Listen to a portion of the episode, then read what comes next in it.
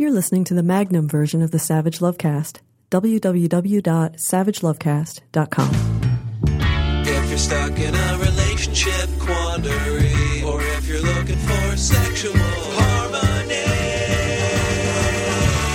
well, there's nothing you can't ask on the Savage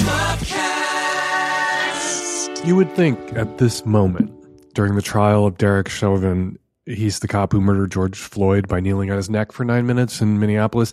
You would think at this moment, cops all over the country would be erring on the side of not pulling black men over for having air fresheners hanging from their rear view mirrors and then, you know, accidentally mixing up your taser with your service revolver and killing them and erring on the side of not summarily executing 13 year old boys for running away from them. You might think that, but you'd be wrong because no group is more committed, it seems, to making the case for defunding the police than the police themselves. As I sat down to record this morning, I thought a verdict is going to be in at any minute. I should check. It's not, no verdict yet. I am praying the jury returns a guilty verdict. And I'm praying, and that's rare for me because I am not a praying man, but I am making an exception here. I am praying that the cracks we all saw in this trial, in the blue wall of silence, cops testifying against a cop, I am praying that those cracks widen and grow and the wall of blue silence collapses. And then while I was online, I thought maybe I should check to see if there's been another mass shooting since the last mass shooting, which was 10 minutes ago. We were all so anxious to return to normal after more than a year of rolling COVID lockdowns. And here we are, the new normal, same as the old normal. Well, our normal, our national normal, our national sickness, guns and gun fetishists and gun violence. Joe Biden said it best. This has to end. It's a national embarrassment. It is a national embarrassment what's going on. And it's not only these mass shootings that are occurring. Every single day, every single day, there's a mass shooting in, this, in the United States if you count all those who were killed out in the streets of our cities and our rural areas. It's a national embarrassment and must come to an end. You know, I think that actually might be the first time we've heard Joe Biden's voice on this podcast. He's right. It is an embarrassment, a national embarrassment, one of many. Police violence, national embarrassment. Our healthcare system is a national embarrassment. Our inaction on climate change, a national embarrassment and a danger to the world. Kids in cages, a national embarrassment still. Student loan debt, national embarrassment, laws that make it a crime for parents to provide gender affirming care to their trans kids proposed in Texas, and laws that require schools to report kids to their parents if they're caught displaying gender nonconforming behaviors at school, a law proposed in North Carolina, an embarrassment. And our pot laws. It's 420. Let's talk about our pot laws for a second. Our pot laws. Getting better state by state. They're legalizing pot in New York State. Good to see. But our pot laws really are an embarrassment. And I got to say, as a Democrat who voted for Joe Biden, I'm embarrassed by his opposition to legalizing marijuana federally. You know, I was at a White House reception for Pride back before Obama came out in favor of gay marriage, back before Biden came out for same sex marriage and kind of boxed Obama in on the issue. Obama had said he was evolving on the issue of marriage equality, so I brought buttons to that party. Little tasteful ones, perfect for lapels. Buttons that said evolve already on them and I passed those buttons out. Biden showed up at the end of that party, and I gave him one. Dr. Biden showed up too, Jill Biden, and Terry gave her one.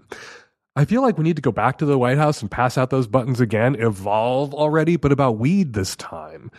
Not that I'll get another invitation to a White House reception. I didn't get another one after passing out those buttons the first time, and I imagine I'm on some sort of White House universal do not invite list now for that, and perhaps all sorts of other reasons. Like laws that allow cops to pull people over for having air fresheners hanging from their rearview mirrors or busted taillights, like stop and frisk policies, pot laws, laws that criminalize recreational use of marijuana. Those laws give cops a license to stop, harass, confront, detain, plant evidence on, and as we've seen again and again, kill people. People of color, black people in particular, are disproportionately arrested and prosecuted and thrown in jail for pot use. According to NORML, African Americans are arrested for pot possession at four times the rates of whites, even though both groups use pot at the same rate. In 2020, just in New York City alone, 94% of people arrested for pot possession were people of color in a city that is 43% white. If a cop can stop and arrest someone because the cop claims that person smells like pot, none of us are safe from police harassment.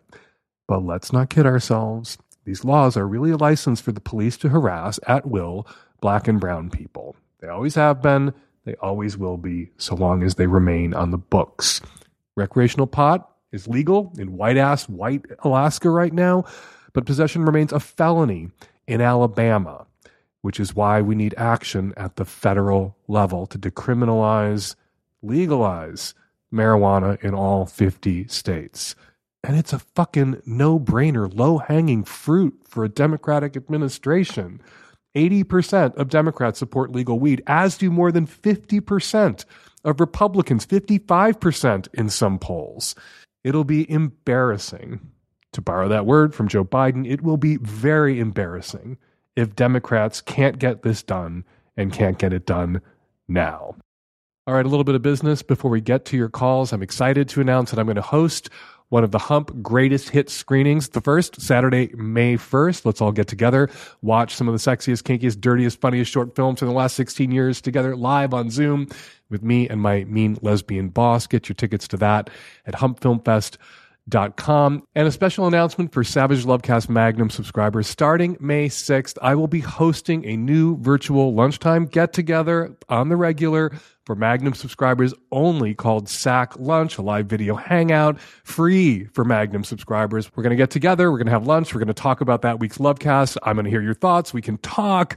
Subscribe to the Magnum version of the Savage Lovecast now at savagelovecast.com, and we will send you an invitation to the very first Sack Lunch on May 6th. All right, coming up on today's show, Happy Infertility Awareness Week, everybody.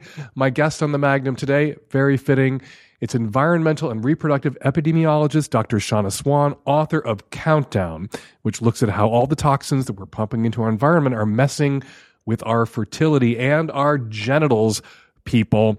Good thing it's also 420. Again, you might need a little pot after hearing that interview. It is distressing. Also, we have two separate callers this week asking me about hiring a unicorn. All that on today's show. Stay tuned. So, Dan, Nancy, and the tech savvy at risk youth. This is it. This is my quarantine sex success story. I'm married to a woman I met many, many years ago, 30 years ago. And we both really like sex. But we were not clicking. We could not figure out a way to make it work properly for both of us.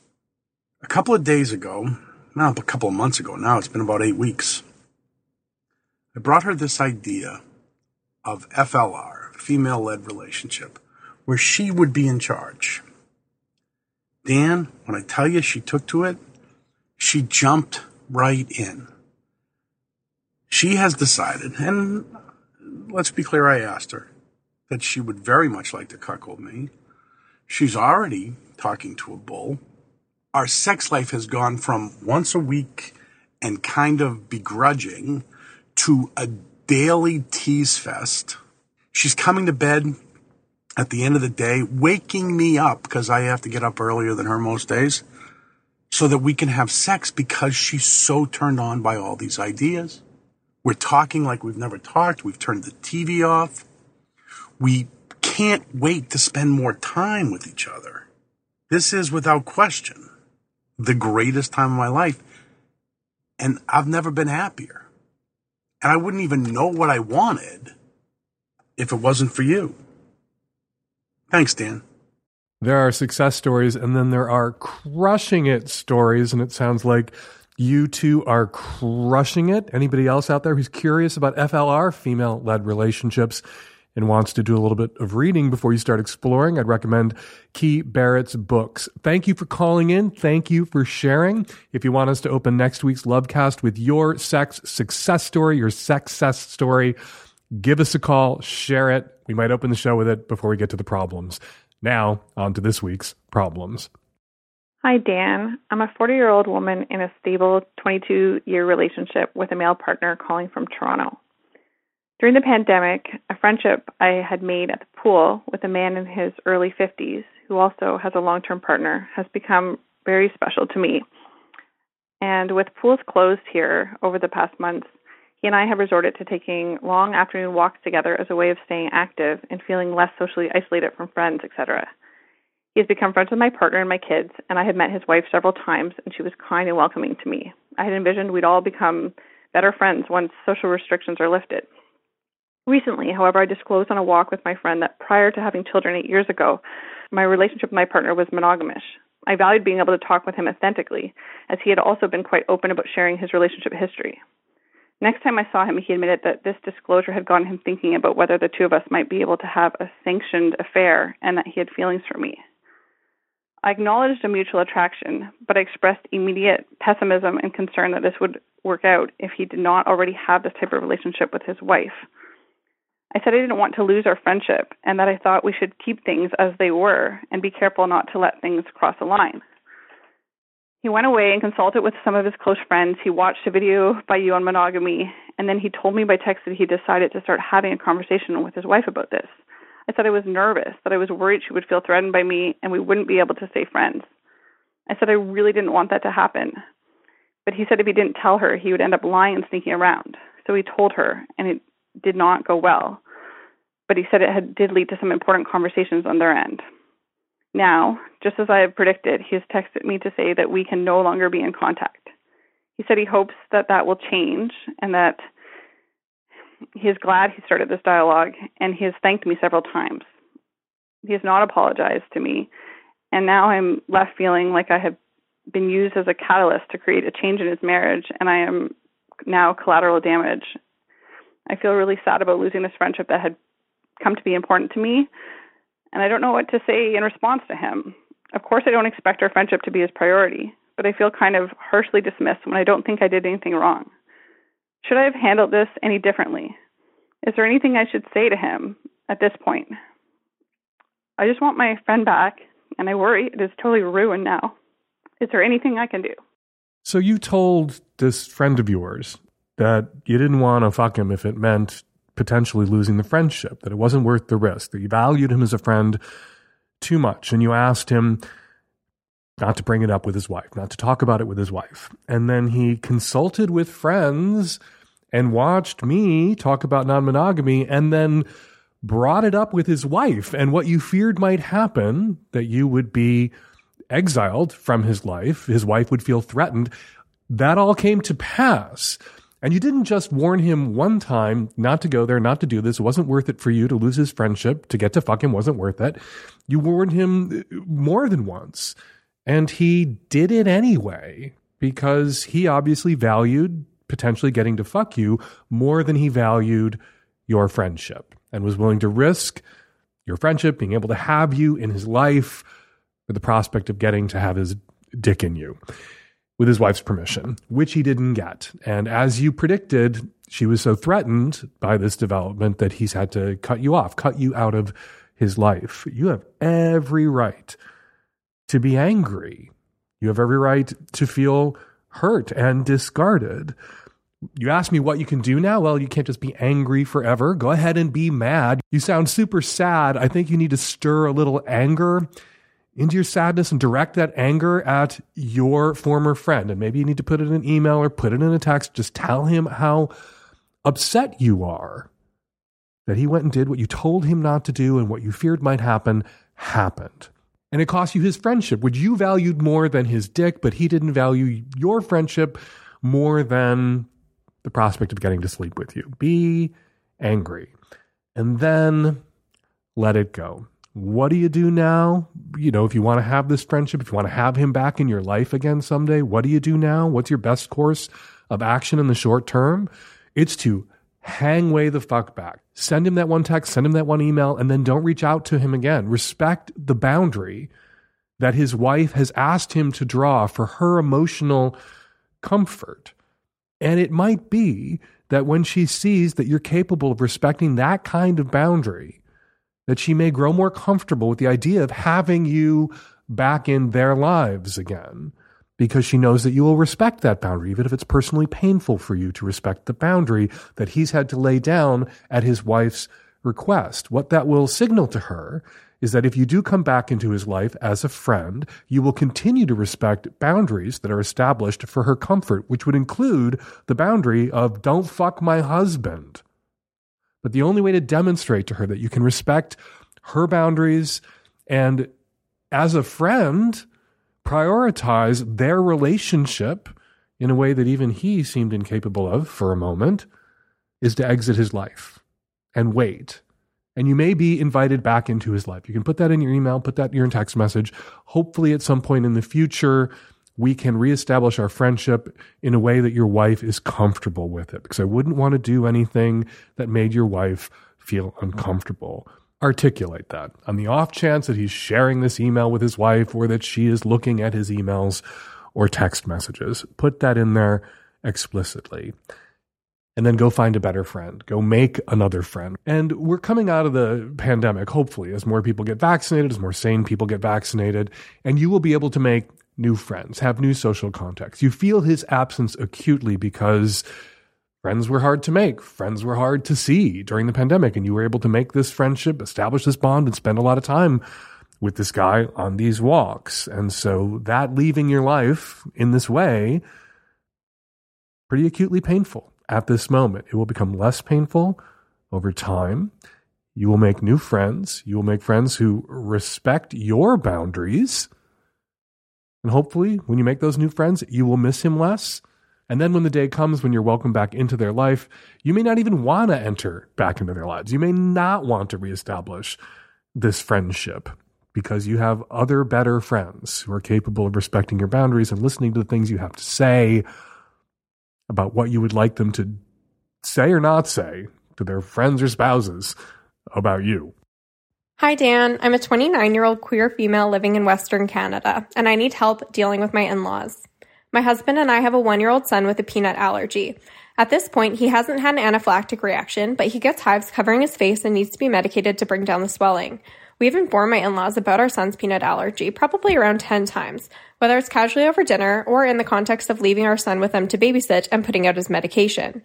My in laws have now watched our son a handful of times, and we're transitioning into a routine where they will watch him once a week. The other day, we were having breakfast together, and my mother in law asked, Does the baby like peanut butter? Would he like this? I was shocked. When I realized she was serious, I began to fucking fume inside. I couldn't believe they had been watching him and had no recollection of the peanut allergy. My husband brought up the incident, asking them, Do you really not remember this allergy? They got extremely defensive, asking how dare we accuse them of not being competent and comments along those lines. We never accused them of anything. We just wanted to get to the bottom of how they could possibly have no memory of it. They also said untrue things to my husband, such as that they had never fed the baby anything other than what I had provided for them to feed him, which is just so far from the truth. Like, I came home from work the other day and they were like, Oh, we gave him some of our muffin. We hope that's okay. My response was, as it always is, yes, he can eat anything as long as you know the ingredients and there are no peanuts. It's important to note they are in their 70s, and my mother in law has expressed concern to my husband about my father in law forgetting things, so it's already a sensitive topic. Leaving the conversation off on a rocky note and understanding it is a tough subject, we gave it a couple weeks to determine how to move forward. Two weeks later, we called them to touch base. The conversation went even worse. There were lots of tears once again. My mother in law said she doesn't feel comfortable saying anything in front of me anymore, specifically me, because I will nitpick and deem her incompetent. That's not even kind of fair to say because I've never nitpicked anything they've done ever. In fact, this is the first time I've ever fucking brought up any concern I've had about them watching our son. They also mention their word will go and tell everyone, and all their friends will hear about how incompetent they are. We haven't told anyone. Basically, they made it entirely about them playing the victims and even made comments to turn my husband and I against each other. I was hoping they would come back with an apology, maybe asking us to teach them more about the allergy so they're better informed moving forward. My husband thinks they're fine to watch our son and that if anything, it's a communication issue. This is possible. If I'm being honest, I don't think they've ever really listened to me and there have been countless times where they've forgot important things I've told them about myself in the past. Even though it's hurtful, I usually just drop it. But this time I can't. Dan, what do I do? We value our relationship and we want our son to have this quality time with his grandparents, but I'm also so frustrated. I know my in laws love and would never intentionally harm their grandson, but I'm concerned. If we do come to the conclusion we don't feel comfortable with them watching him, it could very well ruin our relationship and it would be heartbreaking. How do we come back from this? Please help. You sound like an anxious person. I'm not saying you don't have something real to be anxious about, but it's possible that your in laws are picking up on and reacting negatively to your anxiety, your legitimate anxiety for the safety of your child. I think this is a job for your husband, maybe your husband and a doctor or a couple of YouTube videos that he needs to really impress upon his parents that this is real and this is potentially life threatening and for him to do it on his own, to divorce it from their reactivity to you or your personality or whatever the ongoing conflict might be or the simmering conflict that you weren't really aware of or aware of how they felt about you until this pushed it. And you know, you you may be accidentally pushing some of their buttons about their own anxieties, about aging and forgetfulness. And of course, they don't want you to think that they did something intentionally that may have put your child at risk, even though they did something out of probably just getting old and forgetful that did put your child at risk. And of course, your child's safety has to be your top concern. So your husband goes in, your husband goes in with the information that they need and impresses upon them the severity of this situation, the risk and the danger. And when they watch your kid, make sure they know, or your husband should make sure they know what the symptoms are of anaphylactic shock and that the meds are on hand so that they can do something about it in an emergency if indeed they need to. And if they feed your kid peanuts or something that might have peanuts in it again, then you don't let them watch your kid on their own, not to punish them, but to protect your child, not from their malice, but from their forgetfulness, which is, as the peanut allergy is an affliction that your son has to live with. Old age, forgetfulness, senility, dementia, those may be afflictions that they are currently struggling with and feeling very insecure about. And the confrontation with you about this became uh, something that they projected their anger onto, not anger with you necessarily, but anger about where they're at at this particular moment and what they're going through, their afflictions. You've got to approach this in a way that makes it not about your personality versus their personality, you judging them or shaming them, but just about how all of you can work together to protect your kid who has a peanut allergy while still allowing him to have a relationship with his grandparents who may be forgetful that might mean no feeding your kid anything at all. That may mean when they're together with him or they come over to watch him, it's after mealtime and the kid's going to bed and there are no snacks, of course, in your house that would be dangerous for your kid. And grandparents aren't allowed to bring any over. There are ways you can get creative that allow for them to have a relationship that is controlled and that prioritizes your son's safety and your security as a parent, that you're doing everything you can to protect him while still allowing him to have a relationship with his forgetful, defensive grandparents. Hi, Dan and the tech savvy at risk youth. I'm an early 40s gay man in a large city who was recently vaccinated and recently, for the first time in a long time, hooked up with a stranger. I was being very careful for the longest, but I was vaccinated. So, anyway, I ate his ass for quite a long time. And then the next day, the next morning, and this has never happened to me, I was very, very sick. And I thought it was COVID, honestly, because it had been a couple of weeks. I didn't really know what to think. So I was, I laid low, I was eating healthy, and I was fine after roughly probably 36 hours. Um, and I'm fine now, and everything's great. But I guess my question is do those two things have anything to do with each other? It's never happened to me before. And, but it also it was also a super random thing to just be sick. I got vaccinated and then spent about 36 hours in bed. It really knocked me flat. I got the Johnson and Johnson one shot, no blood clots for me. I'm fine. But I was chills, aches, pains, blinding headaches for 36 hours. Totally worth it. I would do it again. Sounds like you got vaccinated and then 2 weeks later you ate some ass and then the next day you got sick 36 hours in bed for you at that moment. It's unlikely that that was a delayed reaction to the vaccination. Most people who've had the kind of reaction to the vaccination that I've had, who kind of got, I guess, mild case, as so our immune systems would kick into gear and protect us from more severe cases of COVID 19, happens right away. I got vaccinated in the morning. That evening, I started to feel crappy.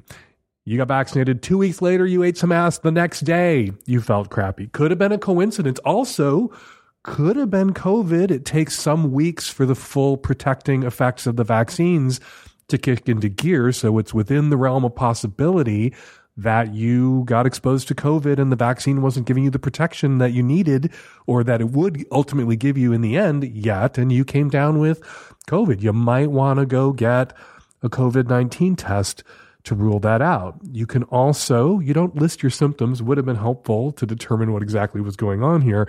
There are also things that you can expose yourself to eating ass, you know, syphilis, gonorrhea, herpes, the big STIs, also E. coli, salmonella. Salmonella in particular can, I mean, E. coli can kill you, salmonella can knock you fat. They can both put you in bed for a few days you might want to talk to your healthcare provider and not your snarky sex advice podcast host about what that was and get tested. It is a risk. Eating ass is a pleasure. There are risks. There are risks associated with almost all pleasurable things that we human beings do. People go snowboarding for fun, slam into trees, die. People eat ass for fun, get salmonella. It's not pleasant. Or get oral syphilis. It's not pleasant. We weigh the risks and the benefits and we roll our dice and move our mice and we decide what risks we're willing to shoulder. So my money here is not on a reaction to the vaccine. That would have happened right away. Could have been salmonella, could have been E. coli. If it was either of those things, you might still need to be treated so that you are not infectious. Go see your doctor. Also, could have been COVID or maybe you had the flu, which is still a thing that people get. A lot fewer people are getting it because of social distancing, because of masking. You know, I for one hope that after we get on the other side of this pandemic, that masking sticks around. You see in Japan, people who have colds, people who have the flu, who have to travel, have to go to work, will wear masks to protect other people so they don't spread the infection. I would love that to take root in our culture and for people to take those steps to protect their friends and their neighbors and the other people who might be on the subway or bus with them when they're sick but can't stay home. So you called your sex advice podcast host. I'm glad you did. Thanks for the call. Now you need to call your doctor and make an appointment. Hi, Dan. Just wondering if there's any any medically backed way for people to achieve uh, n- natural, safe penis enlargement. Everything that anyone could ever research is heavily search engine optimized on the internet. It's all ads. There's very little evidence or or or this clinical studies seemingly dedicated to this. So I was just wondering if for natural, like uh, you know, there's traction extenders like uh, what is it? There's yeah, I'm sure there's a bunch of them, but uh, like SizeGenetics or like something like that. Can you have any doctor validate that any of these actually work? Are there any side effects? I'm sure tons of uh, owners of penises would like to know. And not that, I, that I'm having any incredible need for such a contraption, but just curious. I want to say nothing works and you just have to accept the penis that you have. But the Mayo Clinic says that stretching works. You use the word traction. There are traction devices for penises. They're actually recommended to men who are suffering from Peyronie's disease, which is a buildup of plaque or scar tissue in the in the shaft of the penis and the erectile tissues that can cause a penis to bend or go off at a, an angle. And for most men who have Peyronie's disease, it's not a problem. But if it gets worse and worse, which it does in a small percentage of cases, it can make erections painful. It can make penetrative sex impossible. So there are these traction devices that are recommended to men who have Peyronie's disease that basically trap your head of the penis in the top and then you like crank it up and stretch it out. It's like a medieval rack that they would torture people on, but a little one for your dick. That that can add half an inch, maybe an inch if you do it consistently and regularly, but only maybe. And these devices cost $500, $1,000 and using them is really awkward. And I imagine unpleasant and uncomfortable. So I would recommend instead of wasting your money on lotions or potions or surgeries that don't work or interfere with function. Or putting your penis in a little medieval torture rack designed just for penises, that you accept your penis and enjoy the penis that you got. And if you want to bring in supplements instead of uh, pills, instead of those kinds of supplements, bring in supplements, bring in the cavalry, bring in your fingers, bring in your tongue, bring in your forearms, bring in sex toys, bring in cock sheaths, bring in strap ons. There are lots of ways to play with having a bigger dick without torturing or maiming the genetic, biological flesh and blood dick that you were born with. Hi, Dan. Bi woman, cis woman here in Seattle, sitting with my lesbian girlfriend, and we were just having an argument about whether straight people who date queer people are part of the LGBTQIA community. And we were just talking about it, and me being a bi woman, I guess I kind of got my feelings hurt and felt like that notion is a little bit biphobic. So just wanted to know your thoughts. LGBTQ T again, A twice, YA twice in the longest versions of the initialism. ya twice? Well, one A for asexual, the other A is for ally. I can't think in most cases, you know, if somebody is supportive of their bisexual spouse's sexual orientation, I can't think of a better ally than that person, than the person who married a bisexual person or partnered with a bisexual person and affirms and celebrates and honors their bisexuality, even if it's a monogamous relationship. So yeah, your male partner is not disqualified from identifying with the queer community or being a part of the queer community so long as they, I guess, fall into that A for ally category. So your spouse, your partner, if you have one, in a sense, married into the community, are a part of the community as an ally, but also a part of the community by marriage in the same way that your brother-in-law is a part of your family by marriage. So tell your friends to go and Google the longer versions of the initialism and they will see for themselves that your husband counts and is a part of the community. And while they're on the Google, they should also look up the term, the phrase gatekeeper. Hi, Dan, Nancy, and the tech savvy at risk youth. This is a longtime listener calling from Toronto, Canada. I am a hetero cis female, 28 years old, and my boyfriend and I uh, have been talking about having threesomes. He's interested in me and another woman, and I'm interested in him and another man. I think we've both decided that the best way of going about this is to hire a professional just to mitigate any jealousy issues, but also because I feel like I would be awkward around another woman sexually. Like I haven't really like thought about having sex with women in that way, but I want to be like a good sport for him I'm hoping that a professional would help guide both of us through the session, make me feel more comfortable, include me really well, um, and also kind of just show me how to participate and make it fun for him and vice versa. So, my question really is how do I find these people? It doesn't seem like searching on Google is a good idea. And also, what should I ask this person when I finally do find them? Like, what are good questions to help us narrow down who would be a good fit for us?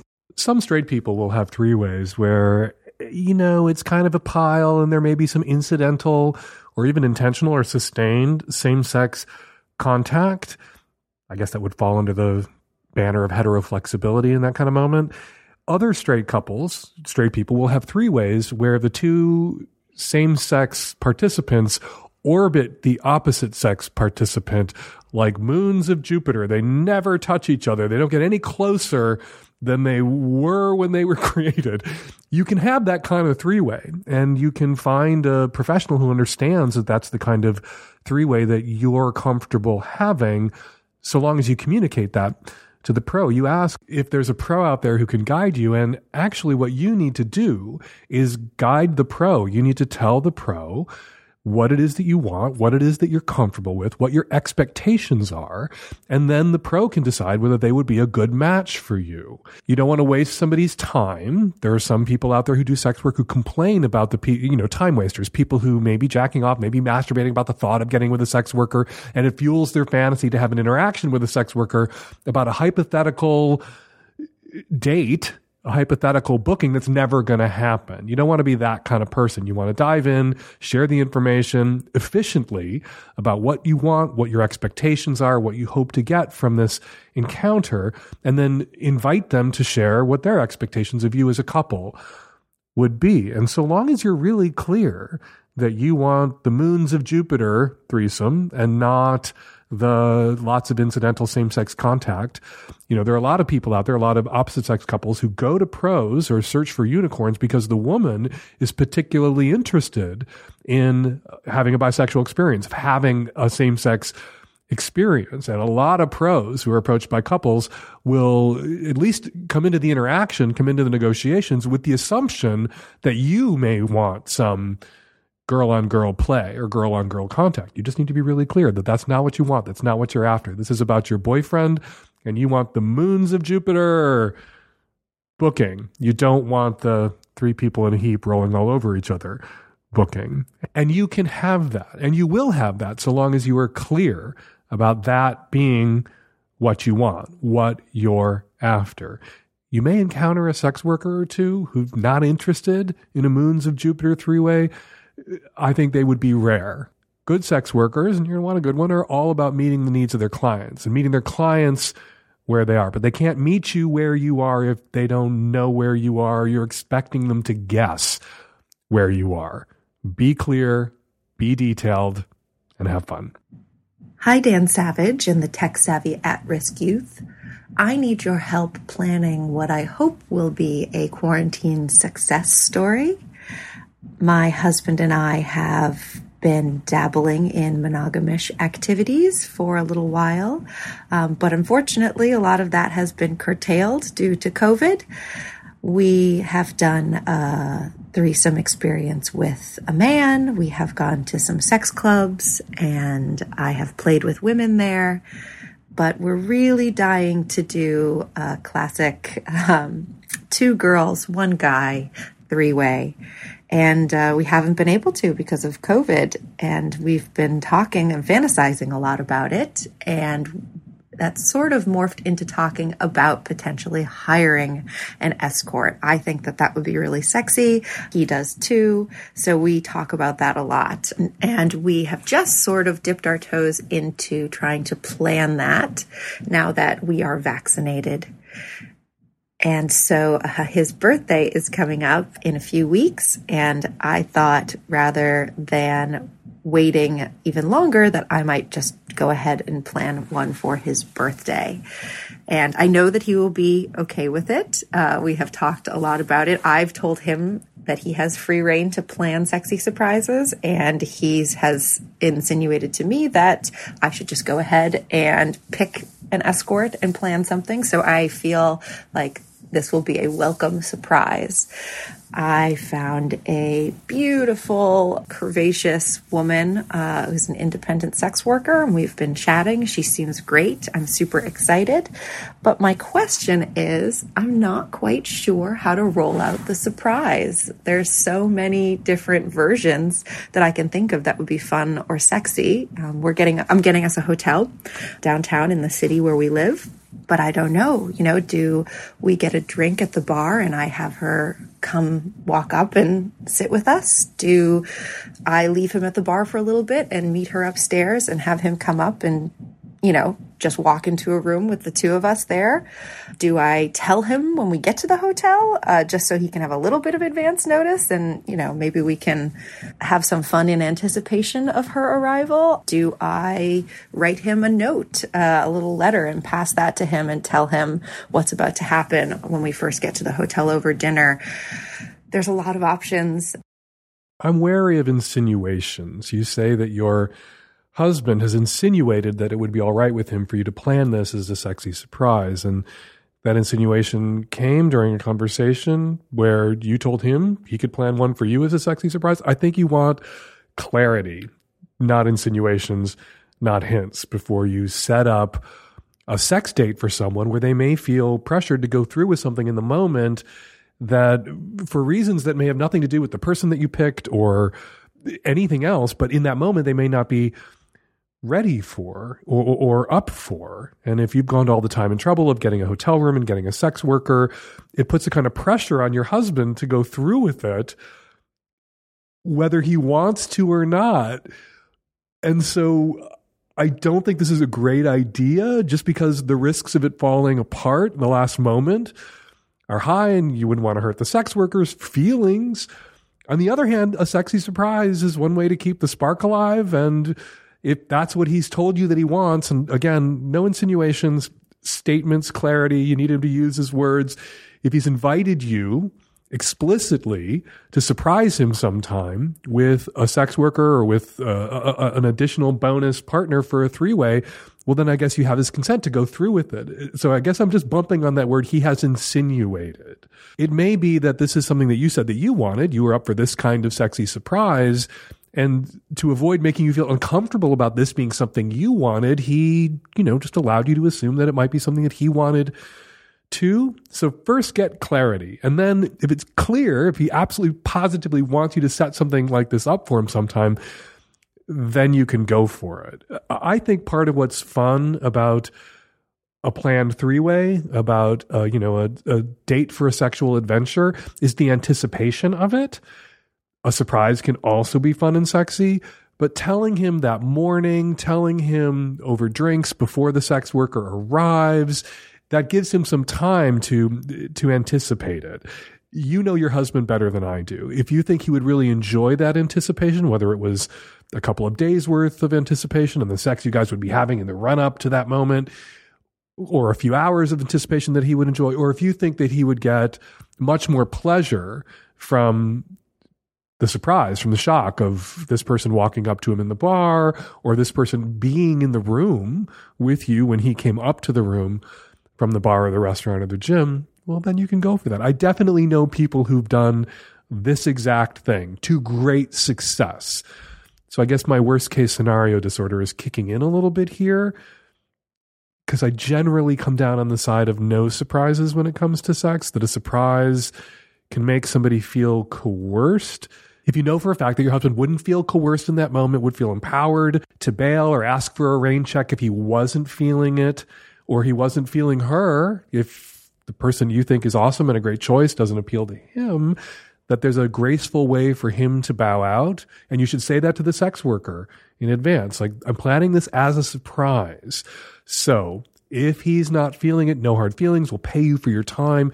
If she's a pro, she'll appreciate that kind of honesty and directness, and of course being paid, whether anything happens or not, then you should go for it. So I guess this is a my blessing with all sorts of qualifications and a little bit of homework and advance work and screw diligence that you need to do before you set this in motion.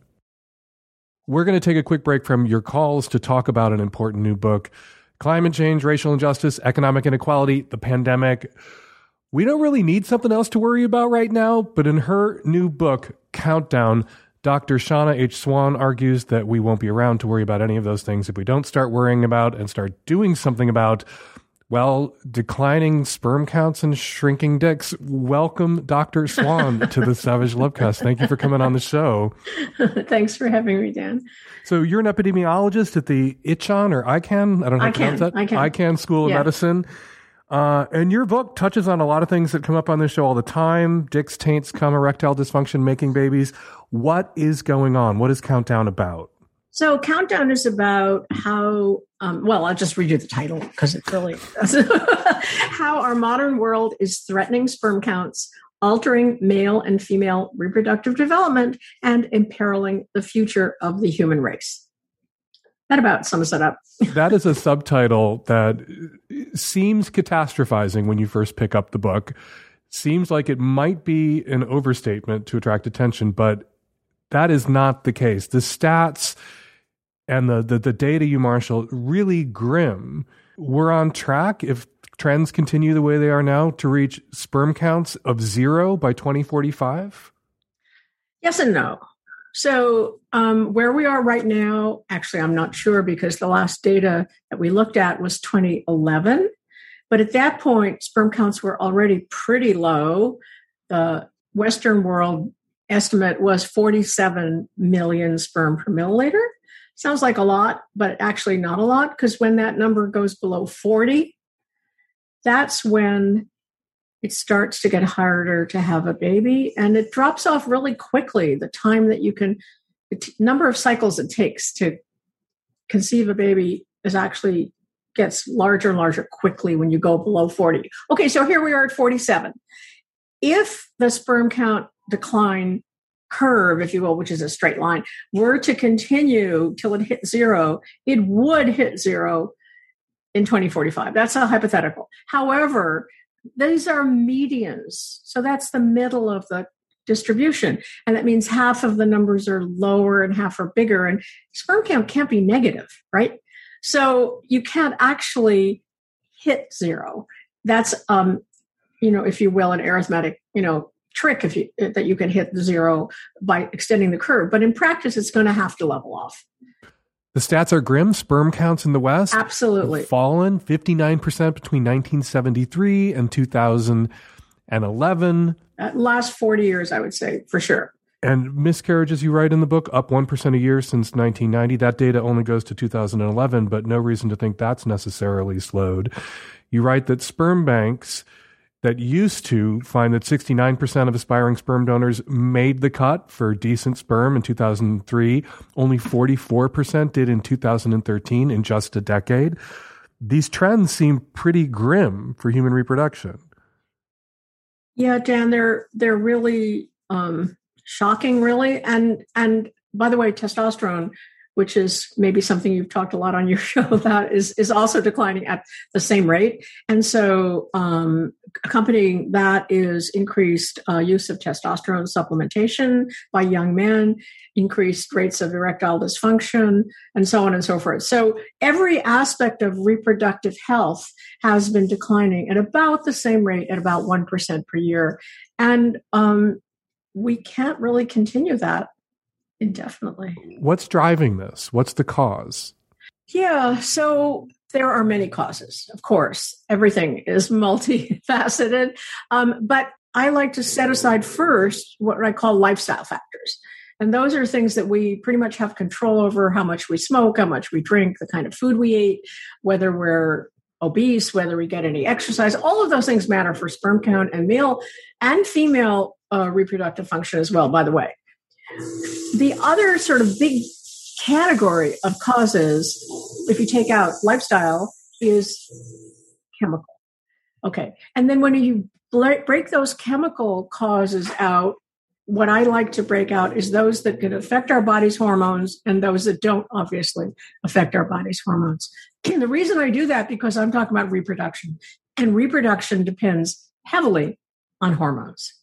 Everyone knows that testosterone, estrogen, right? So mm-hmm. the chemicals that have the ability to get into our bodies and alter the amount or the distribution of testosterone and estrogen and other hormones in our body, endocrine disrupting chemicals, are the ones I worry about. These endocrine disrupting chemicals that we're pumping out into the environment, one of the most alarming points you make in the book is that the effect is cumulative over generations. That we're going to reach a certain point where the damage is done and the damage is heritable and is passed on. And we may back ourselves, reproductively speaking, into a corner that there's no escape from if we don't start to do something about these pollutants that are disrupting our hormone levels. Yes. An easy way to start to think about this is that if a woman is pregnant and she's carrying a child, that child is going to be exposed to the same thing she's exposed to because gets into the bloodstream, crosses the placental barrier, goes into the fetus, right? So now you have two generations exposed. And then that fetus contains inside him or her or them um, a germ cell or germ cells that will go on to produce sperm and, or eggs in the next generation. So they're exposed. So that's three generations exposed, right? And then, so that's mother, you know, grandmother, mother, and child all exposed to the first hit. But suppose along the way there are more chemicals put into the mix. You have a cumulative effect of what you inherited from what you're getting every day. And beautiful work from University of Washington showed that if you do that in three generations, you can produce the kind of declines we're seeing in sperm count. Uh, one of the things that's getting the book a lot of attention is the the physical changes that are already manifesting, particularly in men. Like a lot of people are jokingly pointed out on the internet that maybe this will make men care about environmental degradation and do something about environmental pollutants because over time, over the generations, dicks are getting smaller. Actually, I can't say that. I haven't actually said that. So let me say what I did say, okay? Okay, I'm sorry. Okay, I'm sorry yeah, to put but- words no, about dick No. I'm sure you saw that on the internet. you know, I did, I did. So it had to be true. But then I read the book. So forgive me for being a stoner. That's fine. So, what I can say for sure, because I observed it, is that when a pregnant woman is exposed to higher levels of certain endocrine disrupting chemicals, and the ones that I've studied most are things that make plastic soft and flexible called phthalates. When she's exposed to more of those, then her baby boy will be born with genitals that are somewhat different, and the differences are in the direction of being smaller. Do you want me to tell you exactly what that is? Yes, yes, please. Okay. So, in order to understand this and to talk about it, um, I have to bring in a term, the street term taint. Okay. So that Would you So like to define that for my listenership? I'm sure they're completely lost now. Endocrine and disruptor, like they're, they're following that, but taint, I'm sure they have no idea what. No, they know what we, they know what a taint is. you know, you know what taint is. So, so actually, when I started doing this, I didn't, and and I actually heard from a nurse who was working with us saying, "Oh, my kids tell me about that. That's the taint, or the gooch, or the grundle, or the ABC." By the way, I don't know if you heard that one, but I haven't. no, that's ass ball connector. Um,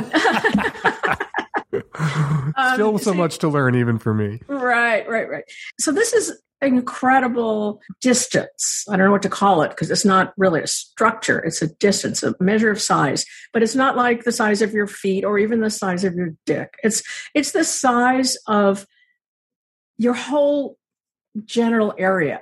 Really, it summarizes the whole genital area. And technically, what it is, if you go to measure it, uh, which I've done many times in my studies, uh, you put one side of the calipers at the center of the anus, and the other side, you have two choices. You can put it at the place where the scrotum meets the smooth tissue. So, you know, it goes from rough to smooth underneath the Mhm. scrotum. Okay, that's one landmark. That's called the actually the anoscrotal distance. Okay. Mhm. Or you can go all the way to the top of the penis, and that's called the anopenile distance. Okay. When the mother has more phthalates in her body in early pregnancy, then this distance is not as long as you might expect. That is, as long as it would be if the mother didn't have any phthalates or had Mhm. very low levels of phthalates.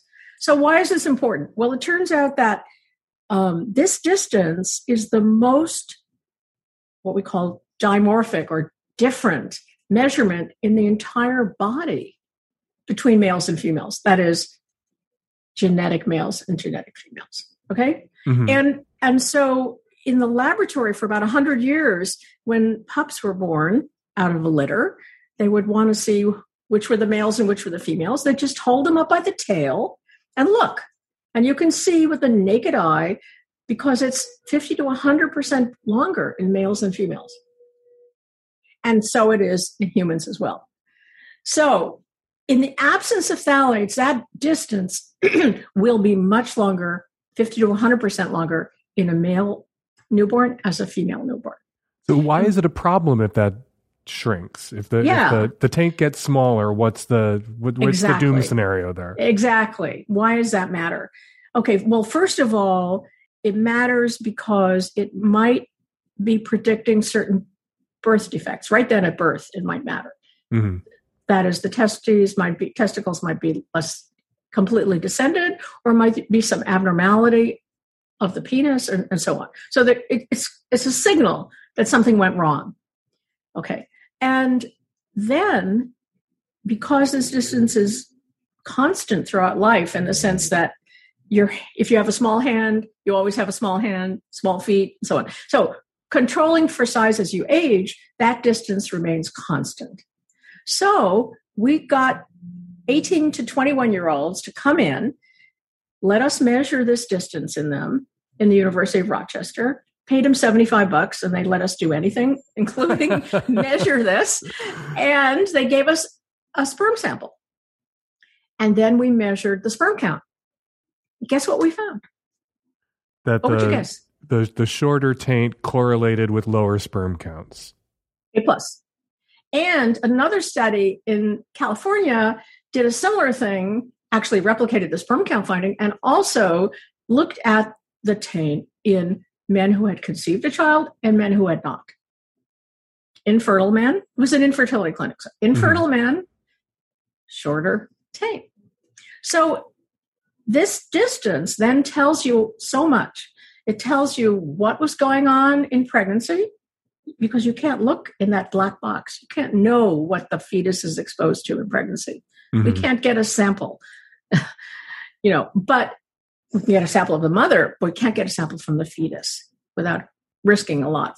And it tells you when this child grows up, how is his reproductive health going to be? How is his function going to be? Okay, so you see that we have now linked phthalates, which are on everyday life, to low sperm count? Who would have thought that taints would be the canary in this particular coal mine? Right.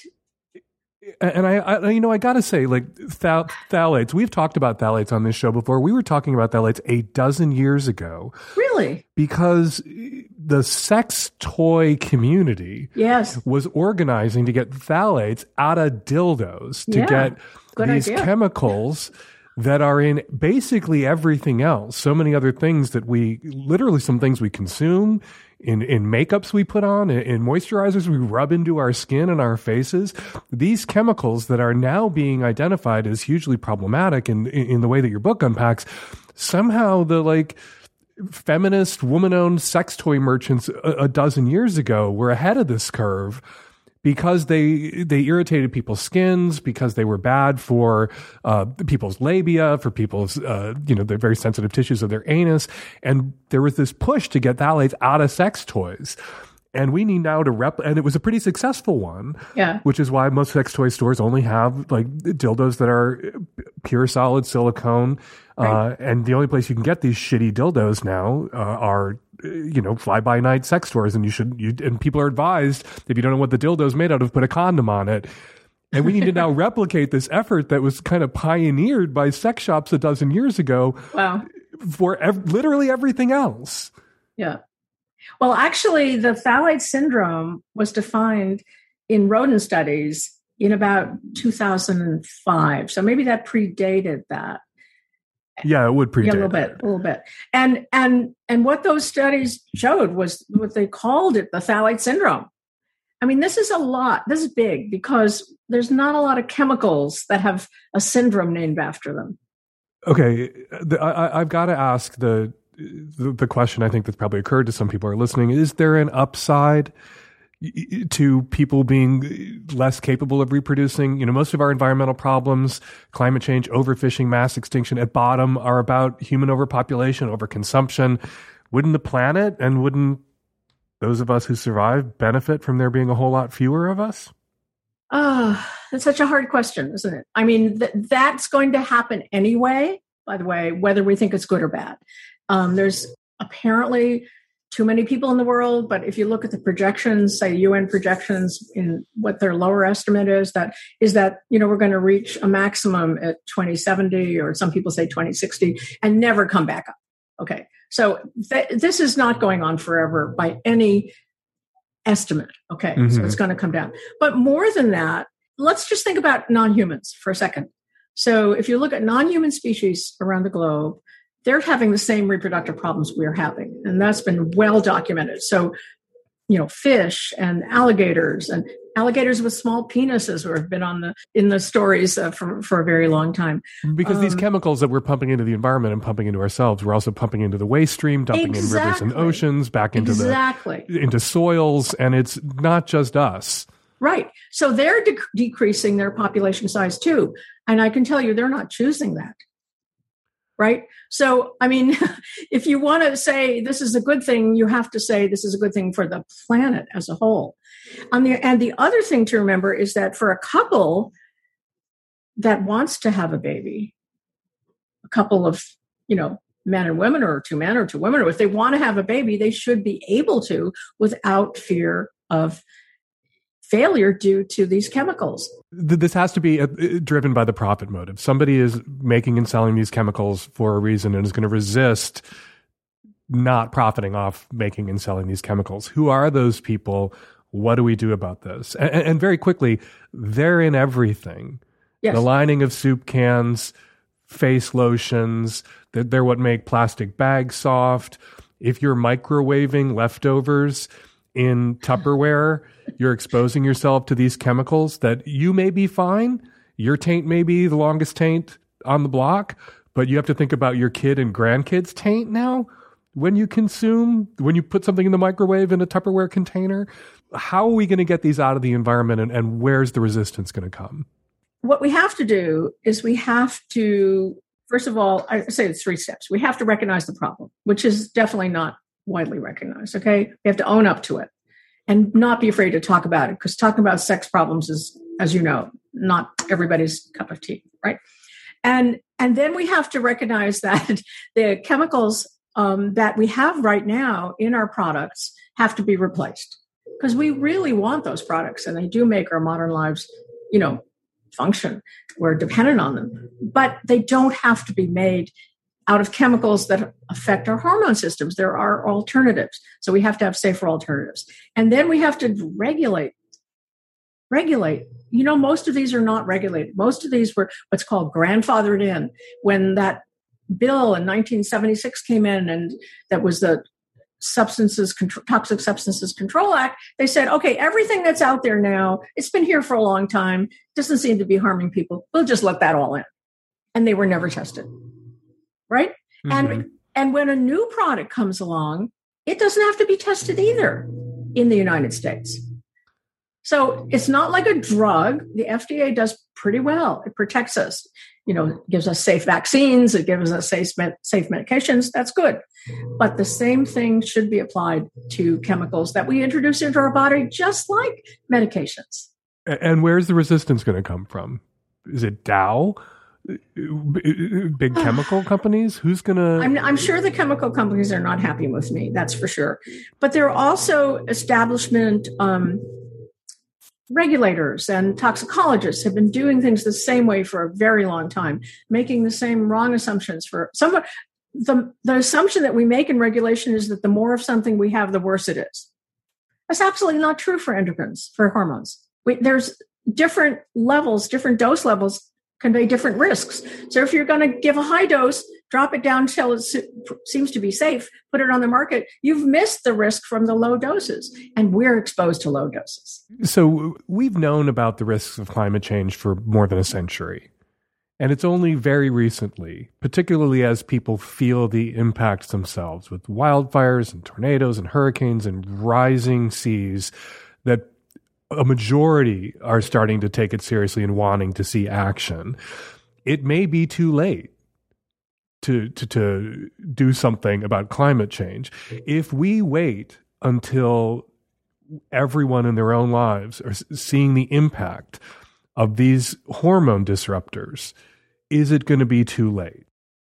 I'm not you know a seer i can't see the future i can i'm a hopeful person actually and i believe that through assisted reproductive technologies we'll be able to bridge the gap, if you will, between Mhm. that period when natural fertility is very low and when we can start to recover. Because it's been shown in the laboratory that if you stop this onset slot of chemicals into people for three generations, for them it was for animals in the lab, you can return everything to normal, to healthy reproductive function. So we're going to have this period where we're going to be, things are going to be really difficult.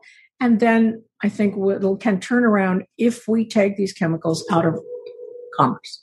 Dr. Shanna Swan, epidemiologist at the Icahn School of Medicine and author of the new book, Countdown How Our Modern World is Threatening Sperm Counts, Altering Male and Female Reproductive Development, and Imperiling the Future of the Human Race. Thank you so much for jumping on the phone. It was a real pleasure to talk with you, and I really enjoyed the book. I enjoyed And it too, Dan. Thank I you. was scared to death of the by the book, but I did enjoy it, and I hope people take it seriously and start to do now for Kansas Soup what dildo merchants did a dozen years ago for insertable sex toys and get these chemicals out. Thanks a lot. Dan, a 28 year old bi female. I just found out that I'm pregnant and I'm getting an abortion. I know that that's the right thing for me. I'm not ready to have a kid. Financially, emotionally, I'm in the middle of school and I'm just not there. But I'm really afraid of the procedure, whether that's medical or surgical. And I just, I mean, I can't call my mom about it because she doesn't agree with abortion. So I guess I'm just calling to maybe get some reassurance that everything's going to be okay. You're going to be okay. Hi, it's Nancy. And I'll answer this because I've been through it a few times. Uh, I've mentioned before on the show that I went through multiple miscarriages, like a lot. And the medical procedure to remove the fetus is the same. But the circumstances and the emotions are very different, of course. I believe that the anti abortion movement have piled on so much fear and shame that it adds a lot of unnecessary anxiety to that very safe, very routine medical procedure. And while every woman has a different experience, I can say that for me, it never hurt very much at all.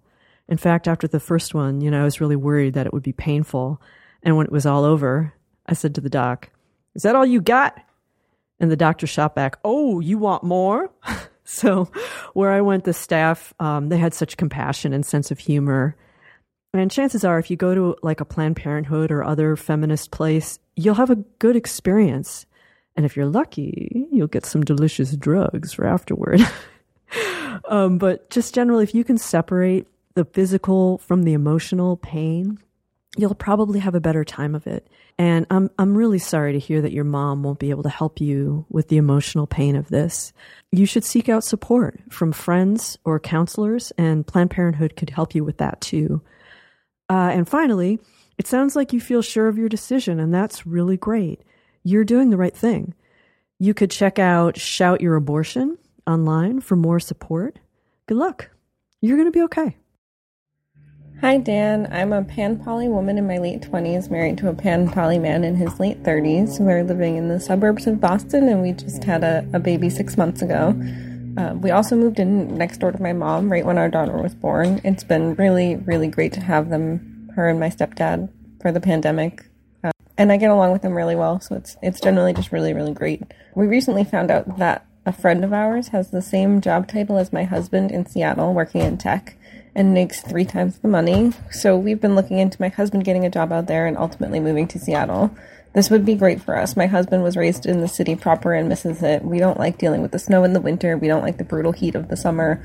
Um, we'd both like to start fresh and make new friends in general. Seattle just seems like a slam dunk for us as long as my husband husband can find a worthy job.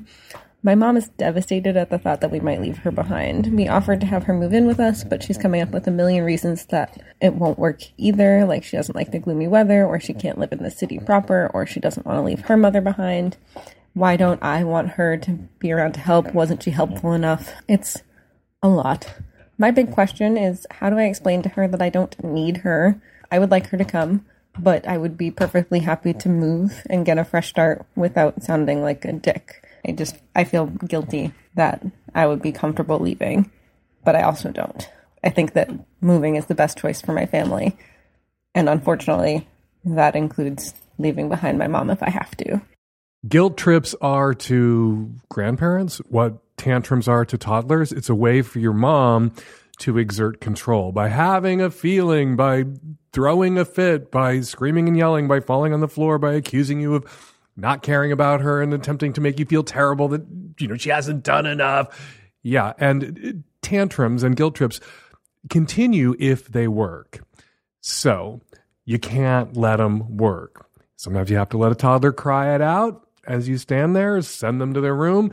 And with a parent who's essentially throwing a grown up tantrum, you got to let them say whatever it is that they need to say. You got to let them cry it out. But then once you've made the decision, it's not a negotiation anymore. You have made the decision to move to Seattle if your husband finds that job. You have communicated to your mother that you don't think she's done anything wrong and you're not moving to get away from her, but this is the right choice for your family. And you've gone above and beyond the call. You've offered to allow her to move with you, to move in with you, and to move her to Seattle with you. So obviously, you want her around and you appreciate her, but you can't stay where you're at now forever because your mom has is having a tantrum in the form of a never ending guilt trip? Yeah, no.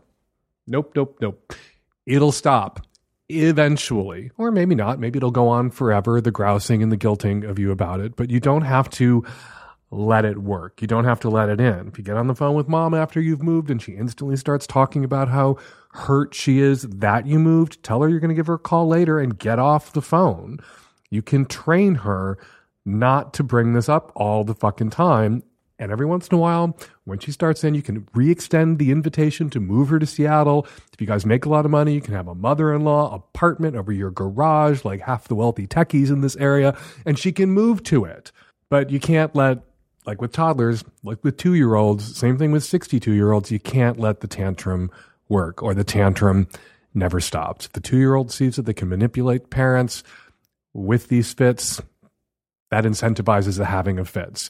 If parents of adult children see that the guilt trips and drama work and it gets their way, if adult parents of adults see that the guilt trips and the drama and the tantrums they're having work, they will continue. So you just gotta screw your resolve to the sticking place, screw your courage to the sticking place, and not let it work. Tell mom it is not working, that you are making this decision decision based on what's best for your family. But I do got to say, as someone who lives in Seattle, yeah, you might make, your husband might make three times as much money here as he does wherever you're currently living in that snowy hellscape. But everything here costs three times as much. The house you buy here will cost at least three times as much as the house you currently own in Buffalo, New York, or wherever the fuck. All right, before we get to listener response calls, let's read some listener tweets. Onina Nelson tweets Post vaccine high libido is a thing, but I doubt it's a side effect of the vaccine. It's the relief, lack of stress, and new freedom the vaccine gives us that improved mental health can improve libido. Very good point. Dennis DiClaudio tweets I'm getting back into the Savage Lovecast podcast. Forgot how much I enjoyed having at Fake Dan Savage's reasoned humanity in my life. Was a regular listener since way back near its beginning episodes, but stopped listening when I became obsessed with our global trash fire. Welcome back, Dennis. It's good to have you. And finally, Diana Edelman tweets, checked my bank statement, saw charge for the Magnum edition of the Savage Lovecast, smiled and thought, worth every penny, only charge I'm happy to see. Well, Diana, you just found out at the top of this week's show that your subscription to the Magnum Savage Lovecast gets you more now. I hope you'll be joining us for the first sack lunch on May 6th. All right, if you want me to read your tweet on an upcoming episode of the Savage Lovecast, be sure to include the hashtag Savage Lovecast. And a big thank you to everyone out there who posted to social media about the show this week. We really appreciate it. And now your response calls. Hey, Dan, this is a response to the caller who Googled some guy she wants to go out with and found out he broke into some cars 10 years ago. Your advice was great, but something occurred to me. I would recommend to her to just have your radar on high alert for addiction issues and alcoholism. I am a former addict and alcoholic who's in a 12 step program. And so I know a lot of former addicts and alcoholics. And, you know, that's something that an addict might do for various reasons when caught in the grips of their addiction. So I would just be on high alert for that and go out with him and check him out and just pay close attention to his behavior around drugs and alcohol because maybe he's clean and sober now too and he's over that or maybe he was and is still an active addict and yeah that's also kind of a deal breaker hey dan calling with a comment to the woman who was calling about her mom receiving an email scam uh, message recently. She mentioned that in the title of the email, the scammer included her mom's password that she uses commonly on across a couple websites. Go change all those passwords. Like that'll solve the problem immediately. That'll, you know, hopefully put your mom's mind at ease. I also got a very similar email, went and changed my passwords. I, like Dan, don't really look at porn and would rather read erotica, so I wasn't worried about it. But after I did that, the email stopped.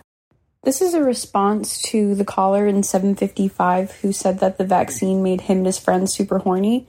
The vaccine made me super horny, and I know it's because I am just thinking about all the people that I'm going to be able to fuck once the world opens up. So maybe that's what's going on. But either way, let's all get vaccinated.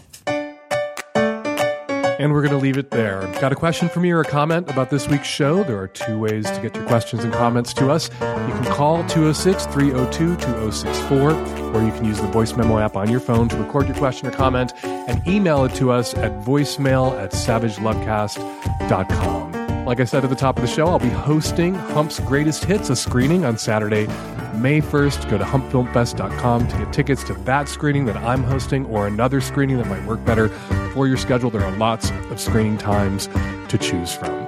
Follow me on Twitter at Fake Dan Savage. Follow Dr. Shanna Swan on Twitter at Dr. Shanna Swan. The Savage Lovecast is produced every week by Nancy Hartunian and me and the tech savvy at risk youth and Nancy. We'll all be back at you next week for an installment of the Savage Lovecast. Thank you for downloading.